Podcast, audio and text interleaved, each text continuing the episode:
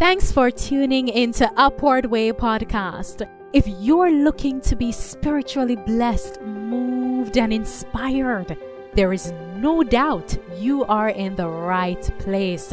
On our show, guests recount their encounter with Christ and how their lives have been transformed through the grace and love of God.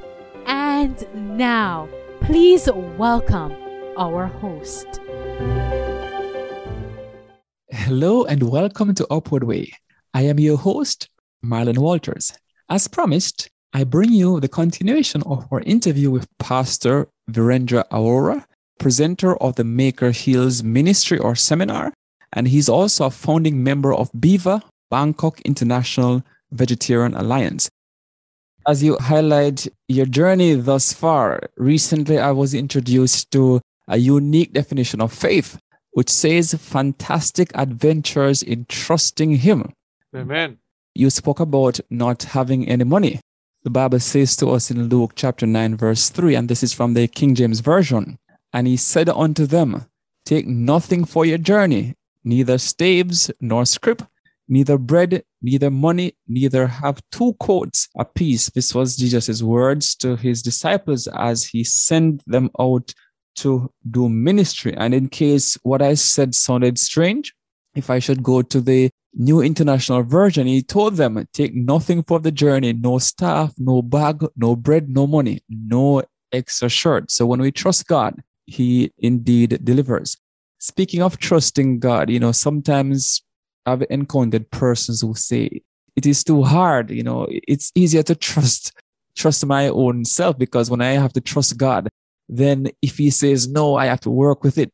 So what would you have to say to someone who's who's finding it difficult to trust God and also to trust God's plans for his life, her life? Uh, for me, I find it easier to trust God than anybody else because He has proven Himself as I read the stories of faith in the Word of God. Okay, especially the movie Ten Commandments really helped me when I saw the movie Ten Commandments, even before I was a Christian. And uh, it's amazing how he does things for the people who uh, put their trust in him. And uh, I think it's again a gift from God that to be able to trust him. I cannot do it of myself, but it has always been that way. And uh, people think I'm foolish. there was a time I went for a meal. I took my wife out for a meal because we had an appointment and we wanted to celebrate the Indian Harvest Festival with a few of the Indians here. We cooked some food and we went to a restaurant. The restaurant allowed us to share our food, but still, of course, we had to pay for our meal. And my wife was really panicking. We don't have money to pay for the meal. How is it going to happen? I said, Don't worry, God will take care of. So as I went to the restaurant people I want to pay the money. There were two people standing in front of me and they said, No, uncle, you're not paying. We are paying for you. So these two people, they shared the expense and they paid for our meal. And of course, people say, Don't put your wife through this. I understand, okay, because she's a different personality altogether. But that's the way I am. I'm foolish enough that I go forward with what the Lord wants me to do and then he takes care of the rest because the foolishness of this world is wisdom to God and wisdom of this world is foolishness to God. So I would rather be foolish to the world. There's nothing to counter that. The exciting part for me now is your transition because you were at Gujarat Flying Club and you made a decision I would rather serve God, honor his Sabbath than to fly. But several years later, almost 45 years since you have started this journey, but several years later, after you said no flight school, struggling financially, you enter pastoral ministry. So, how did that happen? okay. Uh, after some time being in Chennai, selling books and all that, I went back to Delhi and then I went to church in Delhi. And there I met a young lady that I had been observing. And I realized there was a lot of young ladies, but this one was the right one for me. I didn't go for the outward beauty, but I wanted to see the character and the nature of the person. And I went to the union president in New Delhi and I told him, I like this girl and I would like to date her. He said, That's between you and her. I said, Yes, but that's not my culture. I have to get the permission from an elder. And since her parents are not here, she's from Northeast India. So you are the president here and you are like a father. So I'm letting you know and I like to date her. He says, Sure, but you have to take her out because we don't allow the guys to come and date the girls here on the campus. I said, No, I'm not going to take her out. I want to meet her here. Because if I take her out, people will make stories and they will say, Where does she go? What does she do? What does he do with her? Okay, there'll be many stories. And I do not want to create stories. And I want to meet her on campus and I want to get to know her and study with her and pray with her. Because I'm serious, I plan to get married. You say, Well, exception permission granted. So I was the only guy who was allowed to date a girl on the campus. And uh, we got married, and my people refused to come for the wedding because they were not happy that I was marrying a Christian girl. They could hardly accept the idea that I'm a Christian, and now I'm going to marry a Christian girl. That means I will never be able to turn back. Then we got married, and on my wedding day, I had to walk out of my house only with the clothes that I was wearing because they refused to come for the wedding, and I didn't go back after that. I went and got married, and this happened just two hours before the wedding take place. So when I went to the church to get married, people look at my face and they were wondering what kind of a wedding it's going to be because I had a long face and I was almost going to burst into tears any moment. But as soon as I saw my bride march in, I cheered up. And then people had a sigh of relief. Okay, now wedding will go okay. And uh, after the wedding, there was an American couple. They came to our wedding. I had met them a year ago when they came to India. They used to like to come to India and find people who need sponsorship to go and study. So I had met them, and uh, that time I had no chance of studying. I did not understand what is theology and whatever, but I was helping them to be a guide to them because they couldn't speak Indian languages. And I took them around. And when I was going to get married, we sent the card to them and we sent a letter. We told them, We know that you will not be able to come, but keep us in your prayers. And we were surprised. They sent a telegram. They said they are coming for the wedding. And Mrs. Somerton, they were Jim and Rose Somerton from Paradise, California. And uh, I still remember 1570 Elliott Road, Paradise, California. And she said, I'm coming and I will make Juby's veil by myself. So do not make the veil, please. I will make, and I will dress her for the wedding. So they came, and after the wedding was over, they went to visit my family because they had gone to visit my family the year ago, and now they had brought little souvenirs or gifts for them. So they came back and they went to visit my family without me because I was told not to come back home. And that time they brought me some clothes also from my home, a few of them. And uh, then uh, they asked me now, since you don't want to go back home, and I didn't want to be in Delhi because they will see me every now and then, then it'll hurt their feelings. So I don't want to be an annoyance or a nuisance. So I said, okay. They say, oh, you don't want to be here, so what do you want to do? I say, I'm not sure. Would you like to go to Andrews to study? Andrews University? I've never heard of it. I don't know. And say, okay, I will go, but what about my wife? They say she can continue working here at the union office in New Delhi and you can go and study there. I said, no way. I'm not going to leave her because I have been observing her for more than a year now. I can trust her, but I cannot trust myself. If I go to America and then what will happen to me? No, I'm not leaving her a day. So they said, then you go on to go to Spicer College? Oh, okay. Spicer College, where is that? It's in India, yes. Okay, I will go there. And then my wife agreed to that. And then they say, What will you do? She said, Don't worry, I'll find a job there as a student's wife. They will give you a job. And we went to Spicer College, and my wife got hired at the division office without applying for at the Southern Asia division office. She was hired as a secretary, full time job. And uh, before she went to work, she told me that when you fill up the form, you fill here education because you make a good teacher. I have seen you teach Sabbath school class. You'll make a good teacher. And then you have to go to this department, that department, that department. It'll take you two or three days to finish your registration. And when she came back in the evening, and she was surprised to see that I finished all my registration. And then I was excited and I told her, I filled up for theology. She said, Oh God, you cheated me. What do you mean? I was shocked. What do you mean God cheated you? She said, I didn't want to marry a Punjabi, but you are a Punjabi, but a Christian. So I said, might be okay. Then I didn't want to marry a doctor. You're not a doctor. And I didn't want to marry a pastor. But out of the three, you are two Punjabi and a pastor. And now that I'm doing Maker Heal seminar, people think I'm a doctor and everybody's calling me doctor. So this is how I became a pastor.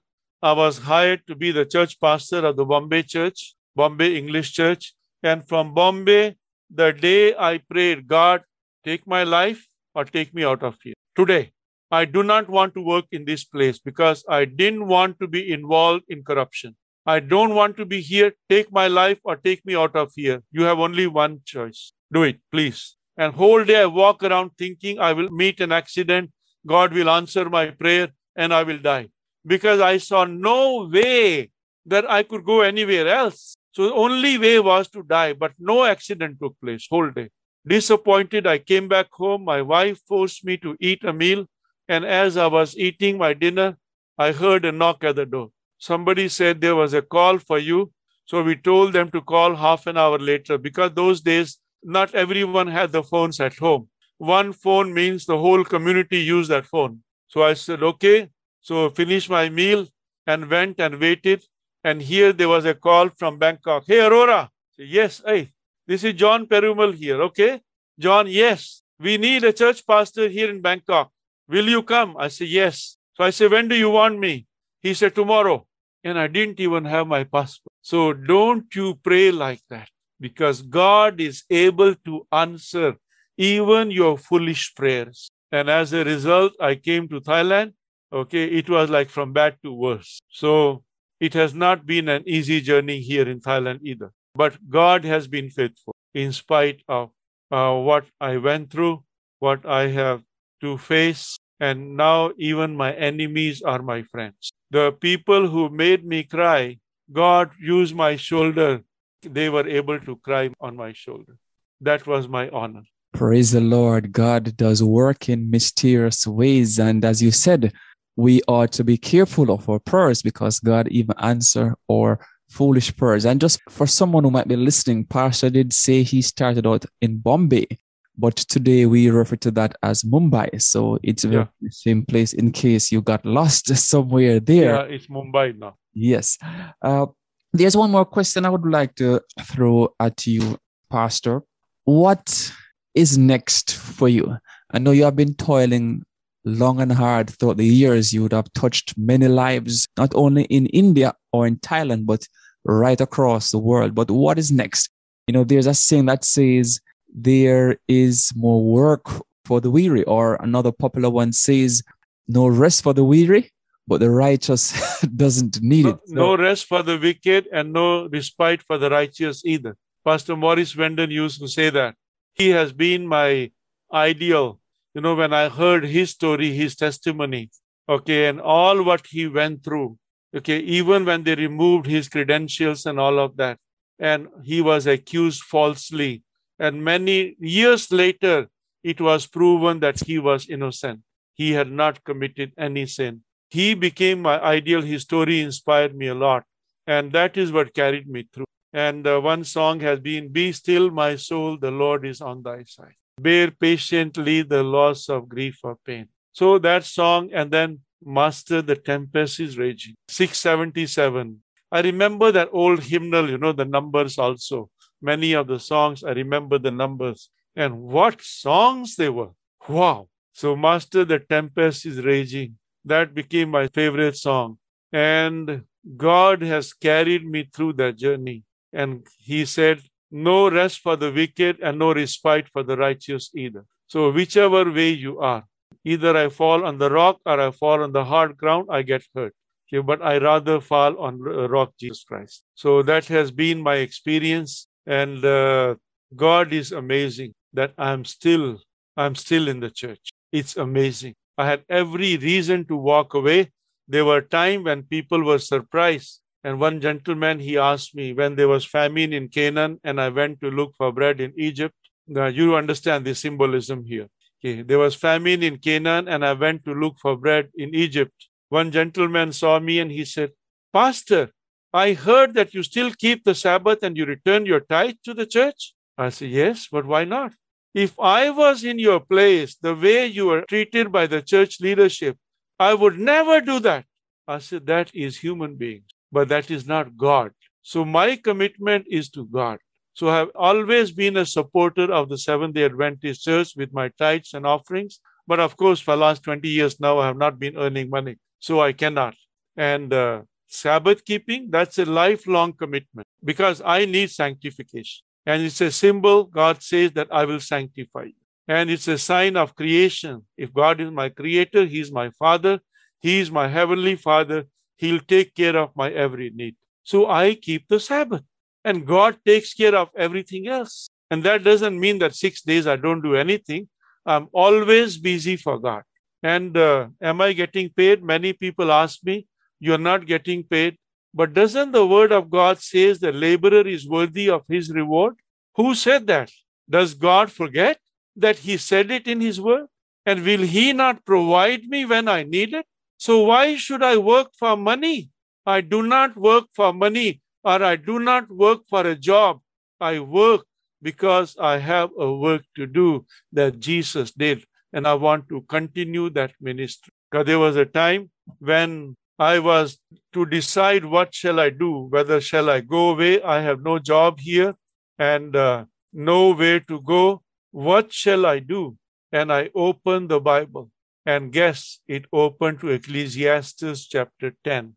What I discovered was dead flies cause the ointment of the apothecary to send forth a stinking savor. So doth a little folly him that is in reputation for wisdom and honor. I am held in high repute for wisdom and honor. But my problem is I have been foolish so many times. And God knows and I know. And then the next one says, Okay, Marlon, let me ask you, where is your heart, left or right? Biologically, it's on the left. okay. Ecclesiastes chapter 10, verse 2 says, A wise man's heart is at his right hand, but a fool's heart is at his left. Okay. This is symbolic, you know. It doesn't mean the physical location of the heart. But I discovered these things. And then here, verse 4 says, If the spirit of the ruler rise up against thee, leave not thy place. For yielding pacifieth great offense. So I don't want to fight because I also read in the word of God, do not take believers to the court of the unbeliever. So I don't do that. Then what shall I do? When I turn to the word of God, he said, Don't leave your place. Don't fight and don't leave your place. There is an evil which I have seen under the sun as an error which proceeded from the ruler. Folly is set in great dignity and rich sit in a low place. Rich here means not financially rich, but rich towards God. Folly is set in great dignity and the rich sit in low place. I have seen servants upon the horses and princes walking as servants upon the earth. Hey, come on. Even if I don't have a horse under me, I'm still a prince. I don't have to have a high position in the church or any position at all. I'm still a prince because my relationship is with the Father. And that is what makes me the prince. And even if you have the horse under you, you are still a servant because you don't have a relationship with the Father. So I have always considered that I have a relationship with the Father. He is my heavenly Father. I am his earthly child, but he is going to make me his heavenly child. Position or no position, horse or no horse, it does not matter to me. God has given me a ministry and I will continue to carry it on. Even when I was in Egypt looking for bread, I used to carry 100 books with me, steps to Christ. I took those 100 books to a country. If I was discovered with those 100 books to Christ, they would have beheaded me, but they did not discover. And the last book I gave to my driver who came to drop me at the airport. So everywhere I went, I carried 100 books with me, Steps to Christ, because I could fit them easily in my suitcase with my clothes and all. And the Lord has taken me to every continent, whether it's Africa or uh, Europe, Australia, Asia, except Americas. God has taken me to every continent, and I went as a VIP, traveled business class, stayed in five star hotels, and people knew me. I'm a vegetarian. In fact, in one place in uh, Kuala Lumpur, I was eating a dinner, and then I turned around to the other table. People were sitting there and they were talking, and I recognized some of them. I have met them in Langkawi. And they say, Yes, we know you in Langkawi because you ordered vegetarian food. You were sitting on the other table. So even in Kuala Lumpur, they knew that I'm a vegetarian. And then they asked me my background. And any business meeting that I had, in five minutes, people will ask me, What is your background? Like Peter, you know, thy speech betrayed thee. So my language, my demeanor betrayed me. I could not hide myself that I could pretend to be a travel agent. No, I could not. People knew that here is somebody different. So I was pastoring people everywhere in the world. And now, today, through the Zoom ministry, Maker Heal Seminar, the ministry is worldwide. It's not only in Thailand or India, but I'm reaching out to India and to the rest of the world. Amen. So you will press on in faith. That's a very powerful testimony, powerful story. My guest has been Pastor Virendra Arora. He's a presenter of the Maker Heals Ministry or Seminar, and he's also a founding member of BIVA, Bangkok International Vegetarian Alliance. Now, Pastor, just before we go, do you have any parting words to share with our listeners? The words that God has given to us, the message He has given to us, especially the three angels' message. Be very specific. The third angel's message of righteousness by faith. The things are happening soon. More than 100 years ago, Mrs. Ellen G. White said that angels of God are walking to and fro, up and down, going up to heaven, coming down to the earth they are very busy preparing for some event. And what other event can it be except the return of Lord Jesus Christ in the clouds of glory to take us to our eternal home, that we will share in his glory? And because Jesus said, I go to prepare a place for you. If such preparations are taking place in heaven, how busy ought we to be in cooperating with God and preparing ourselves and preparing a people to go to our eternal home. My friends, do not take it lightly. Every moment of your life is precious. And let the Lord use you, let Him guide you, let Him direct you, and you will be a blessing to someone every day of your life. Your influence counts. Whatever you do, your influence counts either for good or for bad. And angels take note of that. And when your influence is for God, angels are there to impress upon the minds of people around you. So better let God have his influence through you on the people around you than to allow Satan to use you. And God bless you as you walk with him. The way you ask me, what do you want to do in the future? My answer is walk with him. I only want to walk with God. Thank you, Pastor Arora. You've been in tune to Upward Way.